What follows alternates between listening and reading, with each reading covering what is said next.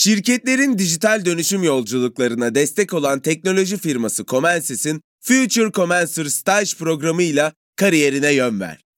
Comensys kariyer sayfasından son başvuru tarihi 22 Mart. Açıklamalardaki linkten hemen başvur, tutkunu uzmanlığa dönüştür. Salus online terapinin yanında size özel ücretsiz içerik planıyla kişiselleştirilmiş bir deneyim sunuyor. Siz de nefes ve farkındalık çalışmaları, meditasyonlar ve çeşitli egzersizlerden faydalanabilirsiniz. Değişim ve gelişim sürecinde hem fiziksel hem de mental sağlığınızı destekleyebilirsiniz. Kendi en iyinizi yaratmak için Salus uygulamasını indirin. Başlangıç 10 koduyla %10 indirimli kullanın. Trendspor'dan herkese merhabalar. Türkiye milli takımı tarihinde ilk kez grubunu lider bitirerek Avrupa Futbol Şampiyonası'na gidiyor. Galler'den de beraberlik aldık.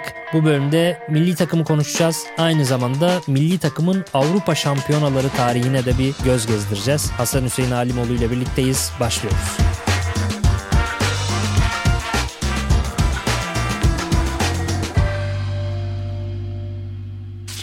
Abi hoş geldin. Hoş bulduk. İlk olarak Montella gayet güzel performans sergiledi. Namalup bir şekilde Türkiye'yi gruptan çıkarmayı başardı. Almanya ve Galler maçları üzerinde senden bir genel Montella yorumu alabilir miyiz? 4 maç, 3 galibiyet, 1 beraberlik. Galler beraberliği. Hırvatistan ve Letonya ile başladı. Hırvatistan'ın taktiği çok iyiydi bir kere. Barış'ı önde kullanması ve orada yorgun Hırvatlar o şekilde geçti. Letonya biraz sıkıntılı gidiyordu. 1-0 iken pozisyonlar o maç sonradan açıldı. Yani sonradan farklı galibiyet getirdi ama o maç biraz Galler maçı gibi diyebilirim. Çok taktiğim bence oturmadı. Almanya maçı yine çok iyi bir galibiyet. Orada Nagelsmann'ın maç sonu açıklaması bence çarpıcıydı. Biz Türkler kadar istemedik diyor. Ona çok katılıyorum. Maçın başında taktik olarak yine Almanların üstün geldiği pozisyonlar oldu. Golleri mesela direkt sol back forvet gibi kullandığı ilginç bir tarzı var Havertz'i.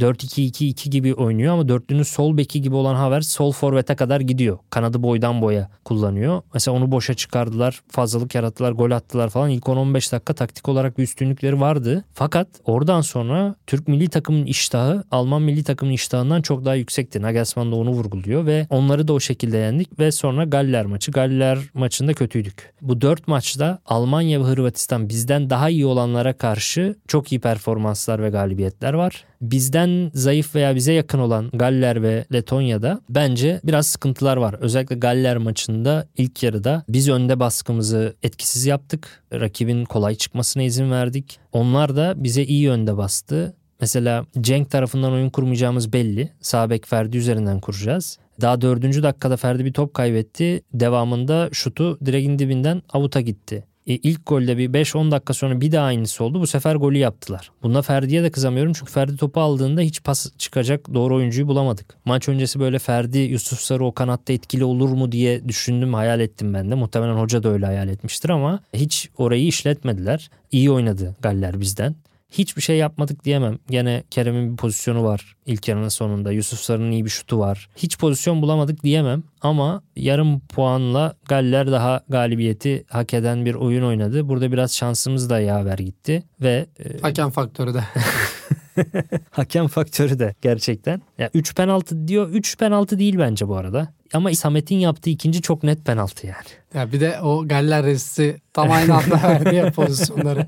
O çok çarpıcıydı. Evet. Bence üçüncüde o Yusuf Yazıcı'nın ayağını koyduğu yerde Yusuf fark ediyor. Son anda ayağını basmıyor. Orada bence Galli oyuncu biraz yatıyor. Üçüncü bence penaltı değil. Birinci ortada. Verse bir şey diyemem. Çünkü Samet topla birlikte karışık adamı da biçiyor. Ama ortada yani faal eşiği böyle şey geçen bir maçta verilmeyebilir. Sertliğe izin verilen bir maçta verilmeyebilir ama ikincinin hiç izahı yok yani. Adamın arkadan dizimiz, kol karışık giriyor. Bence maçtan baştan sonra bu arada hakem çok dengesizdi yani kartlarda. Mesela Galler'in Abdülkadir Ömür'ü biçtiği bir pozisyon var orta sahada Galli oyuncunun. Ona devam diyor. Çok basit bir pozisyona faal çalabiliyor. Çok kötü bir hakem yönetimi vardı kritik anlarda bizden yana olması güzel oldu tabii de. Genel olarak kötüydü bence baya. Montella'nın aslında oyuncu tercihi de çok tartışılıyor. Yani sahaya Samet Akaydın'ı falan da attığında bayağı eleştiri gelmişti ilk maç öncesi. Ama garip bir şekilde puan da aldı.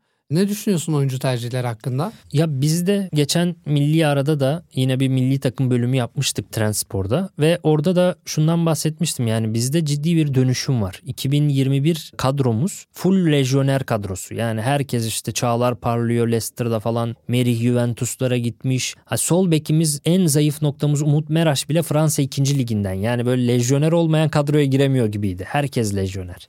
Şimdiki ise sadece 3 yıl geçmiş olmasına rağmen aradan çok daha fazla denge ve hatta Süper Lig oyuncuları öne geçti. Yani şu anda mesela İsmail Fenerbahçe'den, Abdülkerim Galatasaray'dan, Kerem Aktürkoğlu Galatasaray'dan ve Ferdi Kadıoğlu Fenerbahçe'den bu dördü bir kere omurga en önemli oyuncular. Kale de çok büyük ihtimalle Süper Lig'den olacak. Ya Uğurcan ya Mert Günok olur diye tahmin ediyorum. Çünkü Altay yedek zaten. O da olacaktır ve bence bu Galler maçında da gayet iyi kurtarışlar yaptı. Kritik performansı vardı oynamayan bir kaleciye göre. Ama kale de büyük ihtimalle Süper Lig'den olacak. Bir kere 5 isim garanti gibi. Sağ tarafta Yusuf Sarı, İrfan Can Kahveci rotasyonu var şu anda. Cengiz parlarsa tekrar o da Süper.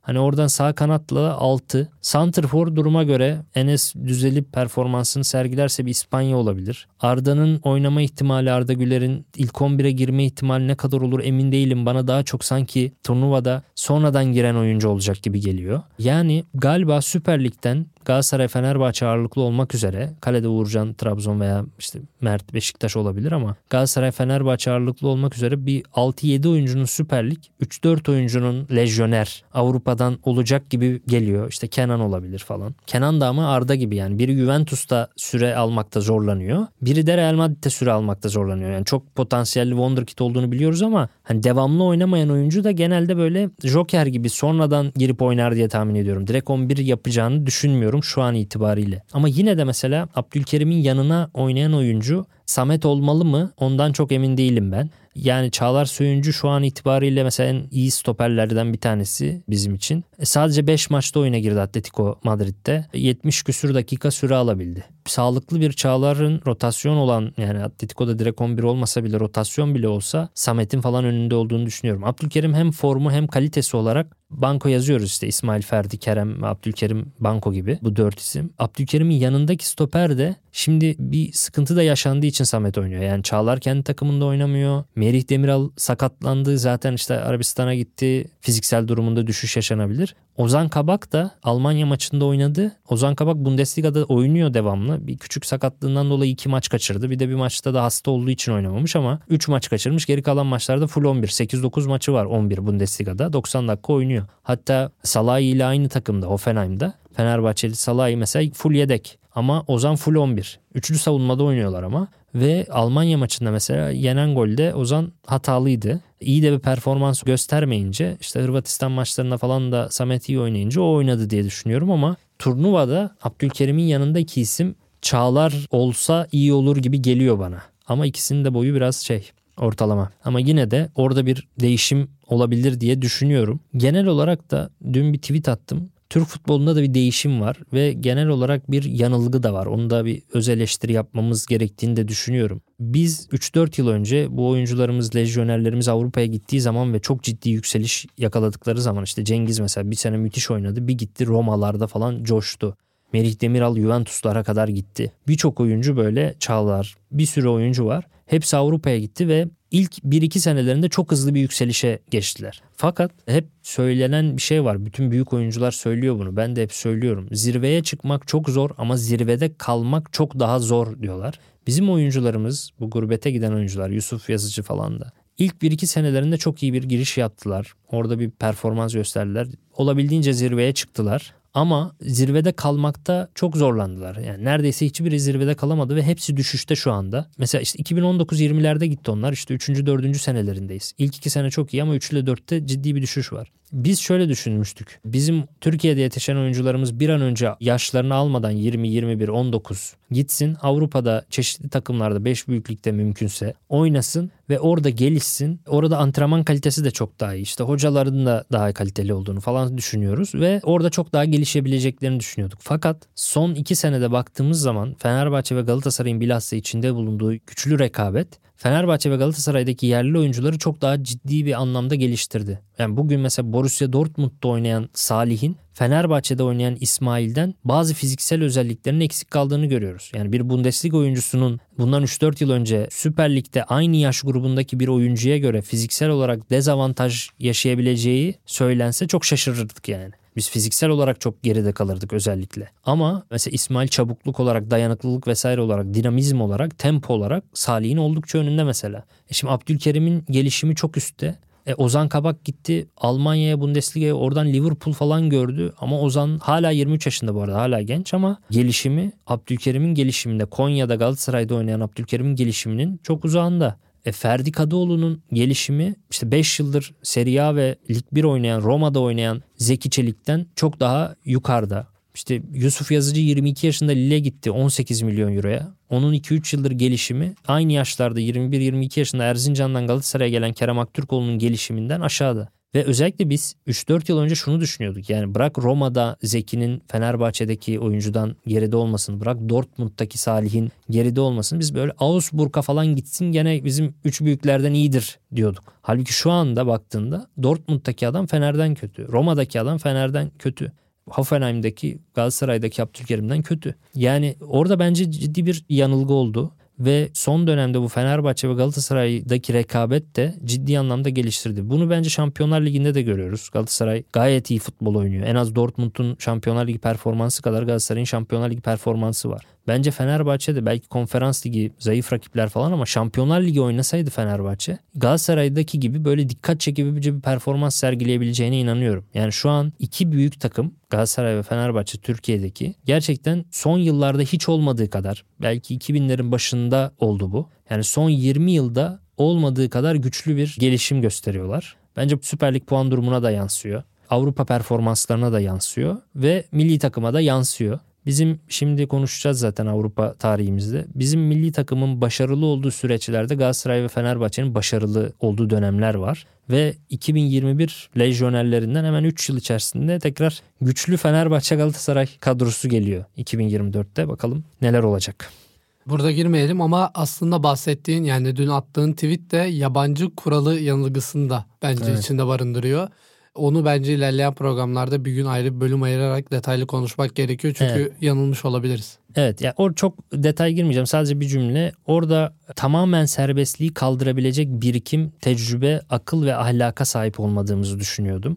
Bu transferlerin full yabancı transferin menajerler ve yöneticiler tarafından para kazanma aracı haline dönmesiyle alakası vardı hiç oyuncu yetiştirmemeye sebep oldu. Yani bu çok detaylı bir konu dediğin gibi. Şey girmek istemiyorum ama 3 yerli oynatma zorunluluğu Abdülkerim'e daha çok süre ne bileyim Yunus Akgün'e Adana Demirspor'da daha çok süre Yusuf Sarı'ya daha çok süre İsmail Yükse. İsmail Yükse'nin belki işte Bursa Spor'dan Fenerbahçe'ye gelip denenmesini sağlayan şey. Bunlar da net katkı sağladığını düşünüyorum ama dediğin gibi çok uzun bir konu. Oraya giremeyiz şu anda. Avrupa şampiyonaları tarihimizi konuşacağız.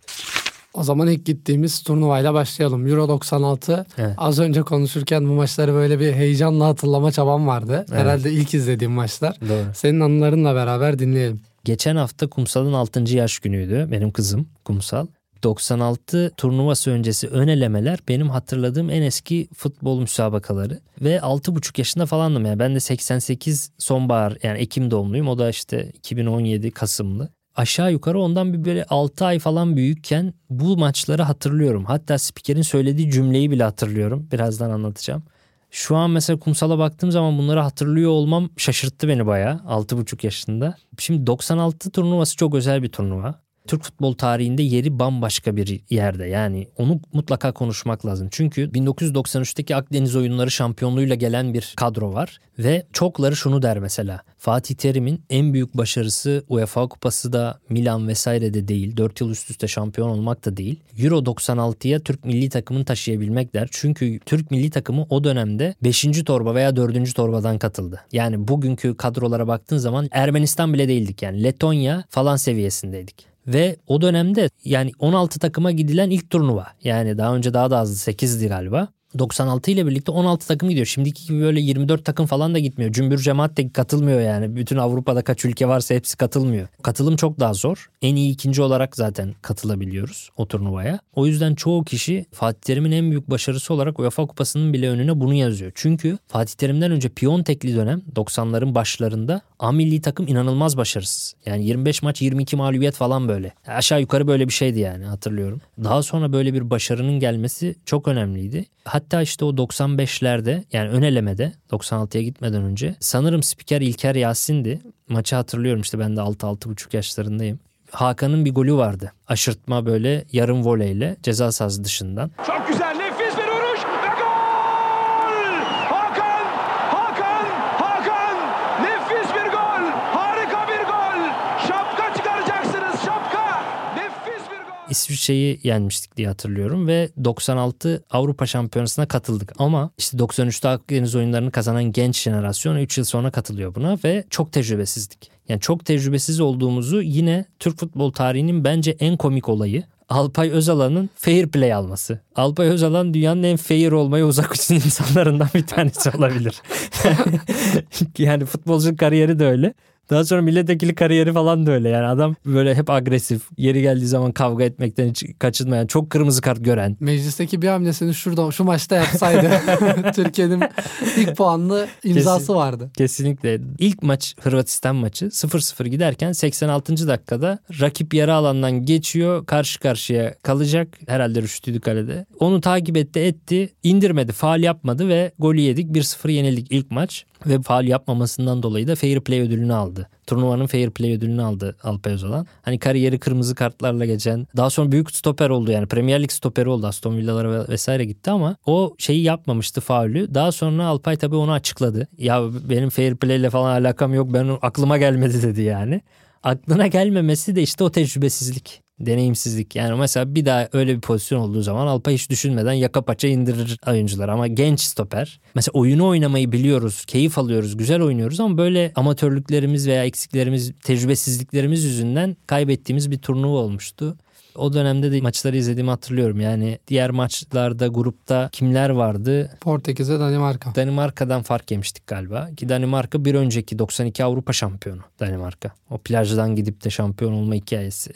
Ama ben Portekiz ve Hırvatistan maçlarında kafa kafaya bir oyun var yani. Tecrübesizlikten puan alamamış olmamıza rağmen mesela 2021 Avrupa Şampiyonası'ndan çok daha iyi bence performans. Çünkü 2021'deki de bence en kötüsü o. En kötüsü 96 değil. Yani 96'da da puan alamıyoruz. Hatta gol de atamıyoruz galiba. Ama oyun olarak daha şey yani puan alıyorduk az daha mesela Hırvatistan'dan. Bir de Alpay faal beklenti işi yani 96'ya gitmek büyük başarı olarak görülüyor. 2020'de giderken turnuvanın işte Dark Horse'u falan gözüküyorsun. Evet aynen. Burada da 4. 5. torba takımı olarak gidiyorsun. Arada öyle de bir fark var tabii ki. Burada bölüme küçük bir ara veriyoruz. Döndüğümüzde devam edeceğiz. Alanında lider teknoloji şirketi Comensis, mühendislik, tasarım, ürün geliştirme, test mühendisliği ve bulut gibi alanlarda staj yapmak üzere 3. ve 4. sınıf öğrencilerini arıyor. 8 Temmuz'da başlayacak ve 6 hafta sürecek programa Comensis kariyer sayfasından son başvuru tarihi ise 22 Mart. Future Comensir ile akademik bilgilerini uygulamalı deneyimlerle pekiştir, tutkunu uzmanlığa dönüştür. Salus uygulamasında klinik psikologların yanında online görüşme yapabileceğiniz farklı uzmanlar da var. Çocuk gelişim uzmanı, diyetisyen veya fizyoterapist. Bu sayede değişen ihtiyaçlarınıza uygun beslenme, egzersiz ve sağlıklı yaşam rutinleri oluşturabilirsiniz. Salus uygulamasını indirin ve başlangıç 10 koduyla %10 indirimden yararlanın. Detaylar açıklamalarda ve salusmental.com'da. 4 yıl sonra bu sefer Mustafa Denizli ile bir kere daha Türkiye Avrupa Şampiyonası'na katılmaya kazanıyor. Bu tabii o Akdeniz oyunlarından gelen kadronun artık doyuma ulaşma, tecrübelenme, belki form olarak en sağlam olduğu dönem. Birçokları burada Mustafa Denizli için kadronun hakkını veremediğini söylüyor. Gerçi çeyrek final oynuyoruz ama ben de katılıyorum ona. Bilhassa eleştiriler şu yöndeydi. Galatasaray o dönem işte 17 Mayıs'ta UEFA şampiyon oldu. Önüne geleni yeniyordu. Leeds'ler, Arsenal'ler, Mallorca'lar, Dortmund'lar. Hep 5 büyük lig takımlarını eledi. Bologna. Böyle bir takımdan sadece 3-4 oyuncuyu kullanıyordu Mustafa Hoca. Ve O dönem hatırlıyorum Hıncal Uluçlar falan işte o dönemin en popüler şimdi mesela Mehmet Demirkol o dönemde Hıncal Uluç'tu. Şeyi diye eleştiriyordu. Sadece 3-4 Galatasaraylı kullanıyor. Galatasaray kompleksi var. Fatih Terim kıskanıyor falan gibi böyle yorumlar vardı. Ama gerçekten mesela Bülent Korkmaz'ı biliyorsun o dönemler inanılmaz yani UEFA şampiyonu oluyor. Bülent Korkmaz'ı oynatmıyor. Elemelerde de oynatmıyor Bülent Korkmaz'ı. Mesela o gün Alpay stoper ikilisi. Sol bekte Abdullah Ercan. Mesela Hakan Ünsal'ı da oynatmıyor. Hakan Ünsal o dönem tren gibiydi. Blackburn Rovers'a transfer oldu zaten. Premier Lig yaptı sonra. Hakan Ünsal yerine Abdullah oynatıyordu. Stoper ikilisinde Alpay Bülent beklenirken Şenol Güneş sonra 2002'de öyle yaptı mesela. O, o gün Alpay yapıyordu. Sağ bekte zaman zaman Tayfun, zaman zaman Fatih Akkel, zaman zaman Ümit Davala. Sağ bek değişiyor. Kalede Rüştü zaten. Orta sahada da yine Tayfur Havuççu var Beşiktaşlı. Yani Tugay, Okan, Emre, Suat orta sahasında Okan oynuyor. Okan Buruk. Ama Tayfur daha çok oynuyor mesela. Biraz böyle 4-3-1-2 gibi. Kanatsız işte Arif Hakan ileride. 10 numara Sergen Yalçın. Orada Tayfur, Okan, işte Suat, Ümit Davala, Tayfun Korkut falan bunlarla bir orta saha da var. Ama yani biraz katılıyorum. Çünkü öyle bir oyuncu grubu aynı anda aynı takımda oynayan bir grup varken onların uyumundan faydalanmak herkesin isteyebileceği bir şey. Mesela senelerce Almanya işte Bayern Münih'teki oyuncu grubunun birlikteliğini vesaire kullanıp turnuvalarda başarılı oldu falan. Mesela İrlanda'yı da işte meşhur açıklaması var ya. Bundan sonra kazandığımız maçlara Türkiye 6 puan versin UEFA. 3 içerideki İrlanda için, 3 rakip İrlanda için. Şimdi içerideki İrlandalıları bir göreyim bu hafta ben. Çıksınlar onlarla konuşalım. Orada mesela İrlanda'yı 0-0 ve 1-1 ile yani yenemeden geçiyoruz playoff'ta. Yani giderken bile biraz zorla gittik. İlk maçımız İtalya 2-1 kaybettik. Hatta Okan Buruk gol atmıştı. Kafayla. Galiba Rovaşata golü gibi bir şey yedik yani. 2-1 yenildik. Conte de attı ama hatırlıyorum. Sonra İsveç beraberliğimiz var. Onu hiç hatırlamıyorum. Sonra da Belçika'ya karşı 2-0'lık bir galibiyet. Bu o nefis kafa golünün Aynen. olduğu maç Hakan'ın. Hakan'ın yine kalecinin üzerinden kafa vurdu. O gol bayağı çarpıcıydı. Hatta galiba Dövilt kaleci işte. Dövilt galiba o golü yedikten sonra futbolu mu bıraktı işte yaşlıydı herhalde zaten. Öyle şeyler hatırlıyorum. Bugün olsa foul verilir ama o golü. Ya bence faal değil ama. Bence değil ama bugün olsa Temiz verilir. Çok veriliyor ya olabilir. çünkü kaleciyle aynı anda kafaya çıkan forvet. Belki Vardan dönerdi. Vardan golü şey yaparlardı. Sonra Portekiz'de oynuyoruz çeyrek finali ve yine Alpay'ın kırmızı kart gördüğü, Arif'in penaltı kaçırdığı şanssızlık da var. Portekiz'e yeniliyoruz. Ama bak Mustafa Denizli İtalya'ya kaybettikten sonra ilk maçta ilk 11'deki Galatasaraylı sayısını arttırıyor.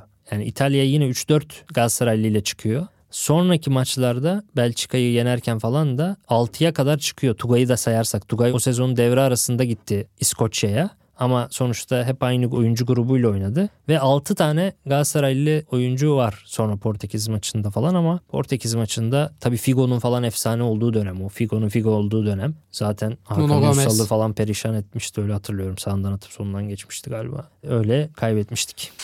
Şimdi buradan 2008'e geçmeden önce aslında bir süreklilik olduğunu görüyoruz. Yani 93'te sen bahsettin Fatih Terim'in şampiyonluğu. işte daha sonra 96'da ilk defa gitme, 2000'de bir daha gitme, 2002'de dünya üçüncüsü olma. Arada bir de Galatasaray'ın UEFA Kupa ve Süper Kupası gibi iki tane çok majör başarı var.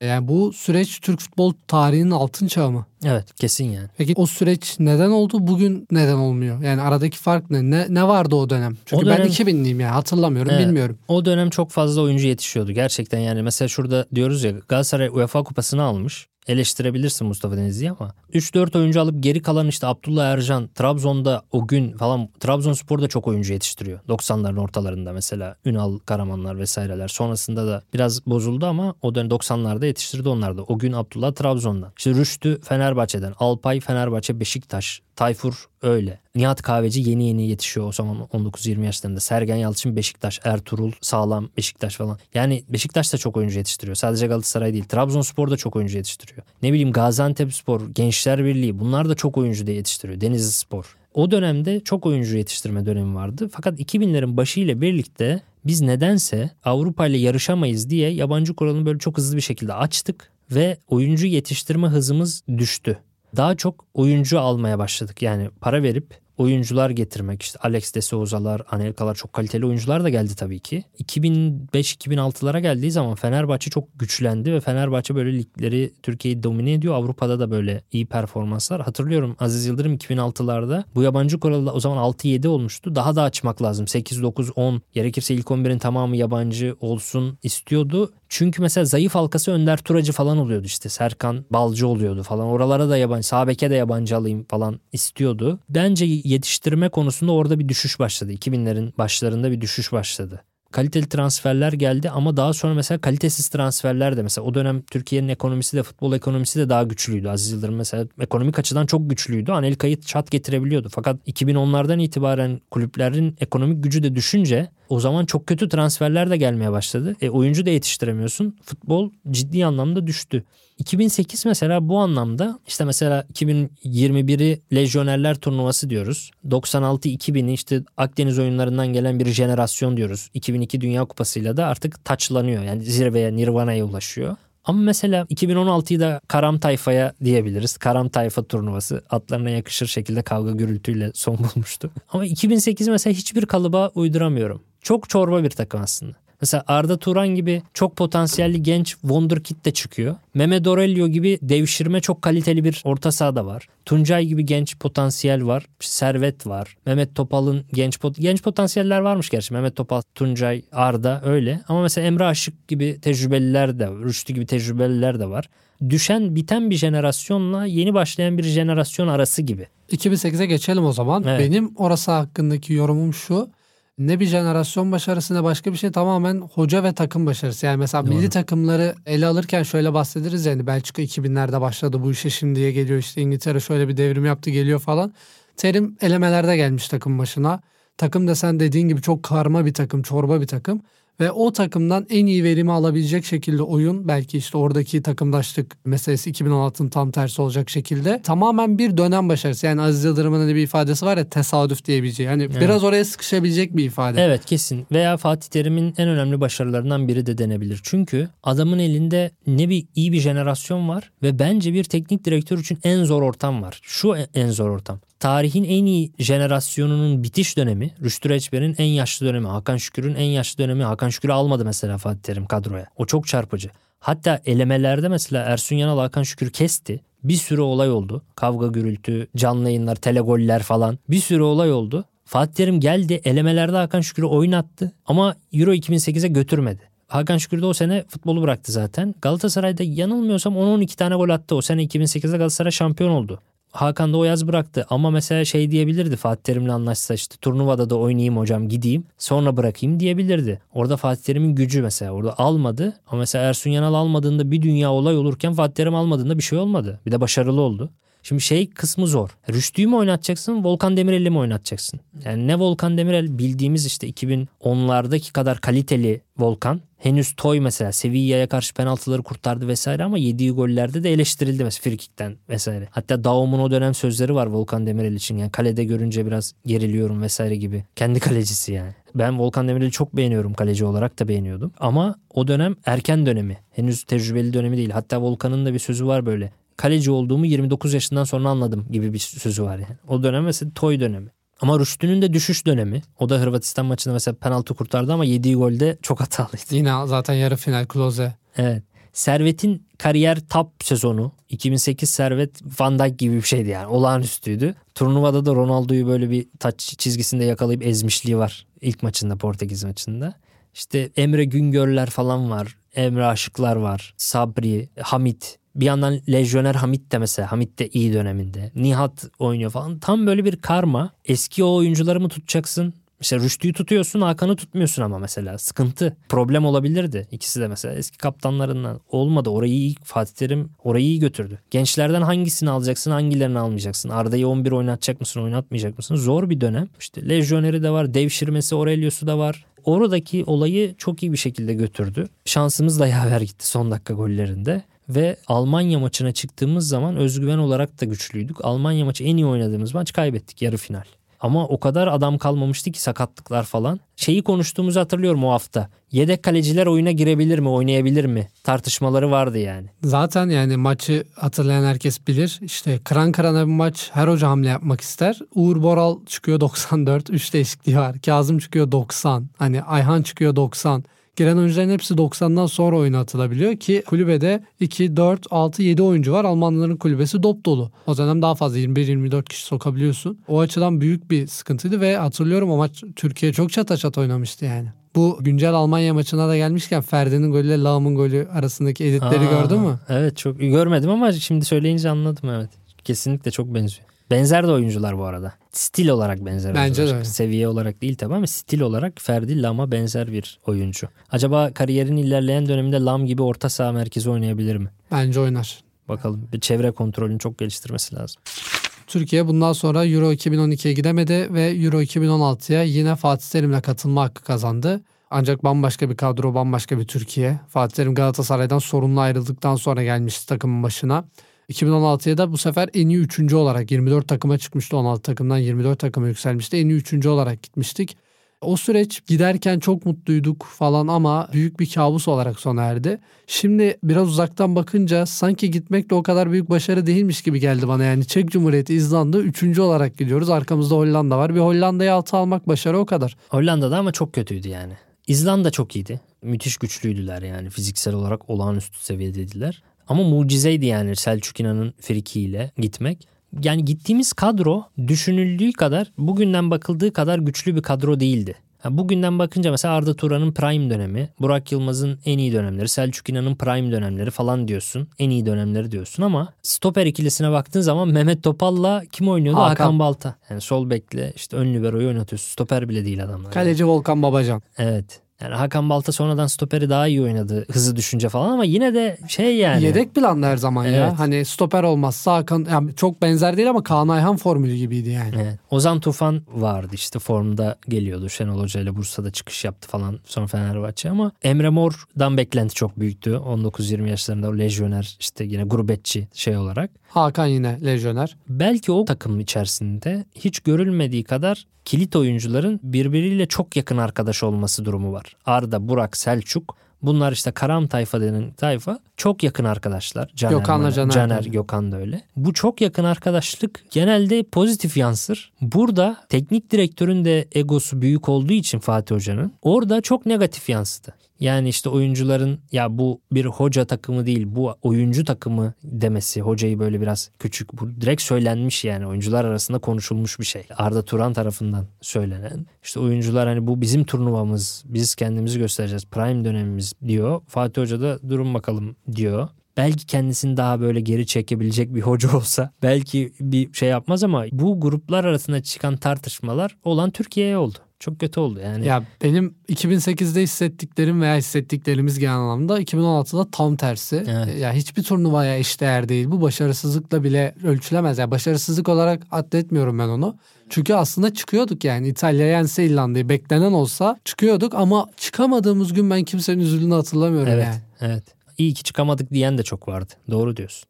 Özdeşleşemedi insanlar. Tamam büyük egolarsınız ve çok büyük başarılar elde ettiniz. İşte Şampiyonlar Ligi finali gördü. Biri bir Fatih Terim vesaire yani tartışmasız ama milli takımın en yukarıda olduğunu ve gerekirse onun için alttan almak gerektiğini kabul etmemeleri Türk halkında da gerçekten tepkiye sebep olmuştu. Kimsenin taraf tutmadığı bir kavgaydı bir de o da çok garip. Evet yani. yani. doğru yani bir şey de olmuyor yani bir kimse kazanma ihtimalin yok. Lose lose yani kaybedeceğinin kesin olduğu bir kavgaya giriştiler ve çok uzun sürdü. Basın toplantıları bile iki saat sürüyordu yani aylar sürdü. İşin sonu da çok acayip yani. Bugün Sonradan barıştılar. hepsi yan yana. E, o zaman yani biraz şey de geliyor. Hepsi yan yana değil gerçi. Ha, Evet orada Futbolcular bozuştu bu sefer. O dönem çok iyi olan Karam tayfa sonradan bozuştu. ama şey değil bence. Yani bu kadar kalıcı değil. Bu kadar Evet. medya önünde değil. Yani yarın onları bir düğünde yan yana görebiliriz. Yani aslında biraz bizde şey yok. Kardeşim 2016'da biz bu şeyi niye yedik o zaman yani? Önce Anlatabildim mi? Uluç'un meşhur şey hikayesi. Aa Evet. yani neden Se- oldu? Evet. Maalesef öyle olmuştu. Sonra da bu karam tayfadan belki rahatsız olduğumuz için de olabilir. Euro 2021'deki lejyonerlere de ekstra sevgi vardı. Yani hepsine işte bunlar pırıl pırıl çocuklar, çok iyi çocuklar falan diye. Hani sanki mahallenin kahvehane abileri gitmiş de okuyan çocuklar Evet, bir- gelmiş. Evet bir de bizde bir şey de kompleks de gelişti yani. Bizden olmasın gitsin orada öğrensin orada gelişsin kafası. 2021'de komple neredeyse takımın çoğunluğunun lejyoner olduğu. Merih Çağlar, işte sol bekleri işte Umut Meraş, sağ bek. Zeki, Hakan Çalanoğlu, Cengiz işte Roma'da falan. Burak da Lille'de. Burak da hadi Burak Türkiye'den gitti diyelim hani çok uzun süre zaman geçirip gitti ama hani çoğunluğu şeyde geçiren ekip ve burada elemeler çok başarılıyken Fransa'ya iki maçta yenilmiyorsun kazanıyorsun. Hollanda'ya karşı 4 gollü galibiyet alıyorsun. Norveç'e karşı 3 gollü 3-0 çok net galibiyet alıyorsun. Bu Norveç'te de işte Haaland'ın sağlam olduğu çıkış Ödegaard. yaptığı sezonlar yani. Haaland şey değildi. Ergen değildi yani. Bayağı çatır çatır oynuyordu. Bu galibiyetlerden sonra turnuvaya gittiğimiz zaman işte Dark Horse diyorlardı. Türkçesi Sürpriz sürpriz, yapması beklenen gizli favori. Hiç öyle olmadı.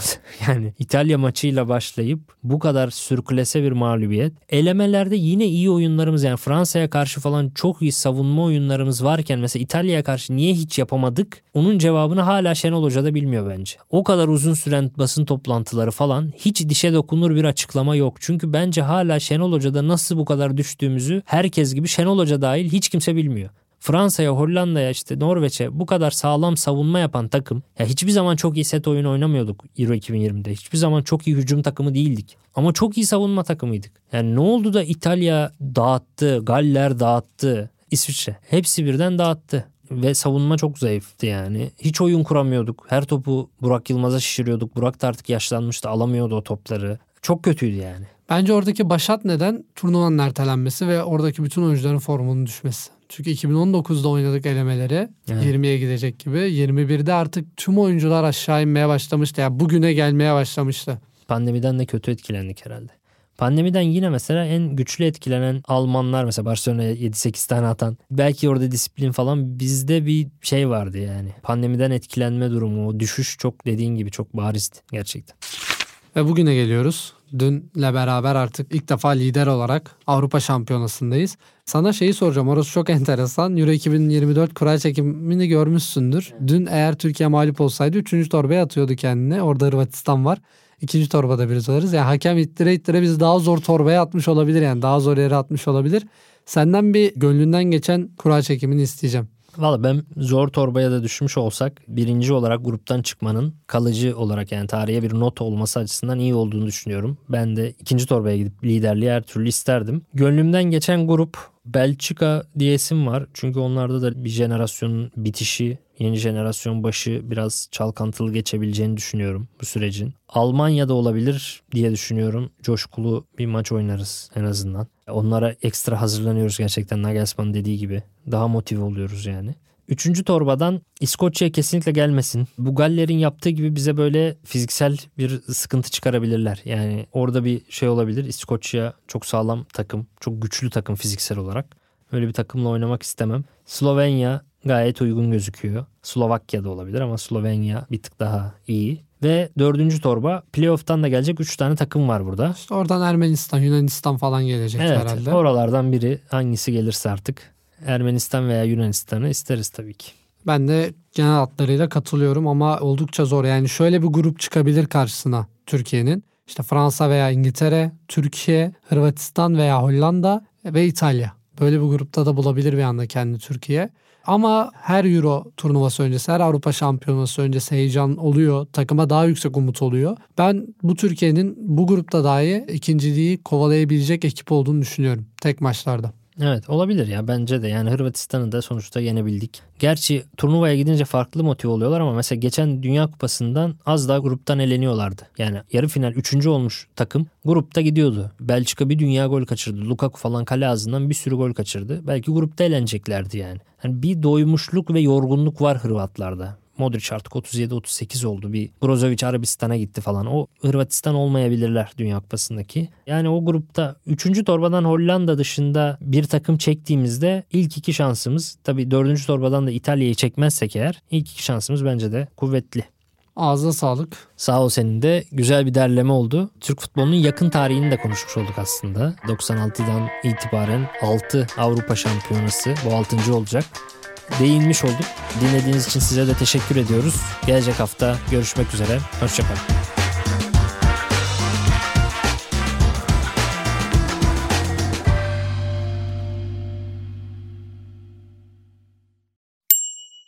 Future Commencer staj programı ile kariyerine yön ver. Comensis 6 haftalık staj programı için 3. ve 4. sınıf mühendislik öğrencilerini arıyor. Comensis kariyer sayfasından son başvuru tarihi 22 Mart. Açıklamalardaki linkten hemen başvur, tutkunu uzmanlığa dönüştür. Salus yetkin psikologları ile terapiyi her yerden ulaşılabilir kılmaya devam ediyor. Yaşam tarzı değişiklikleri, adaptasyon sorunları, yalnızlıkla başa çıkma gibi konularda online terapi desteği için Salus uygulamasını indirin. Başlangıç 10 koduyla %10 indirimli kullanın.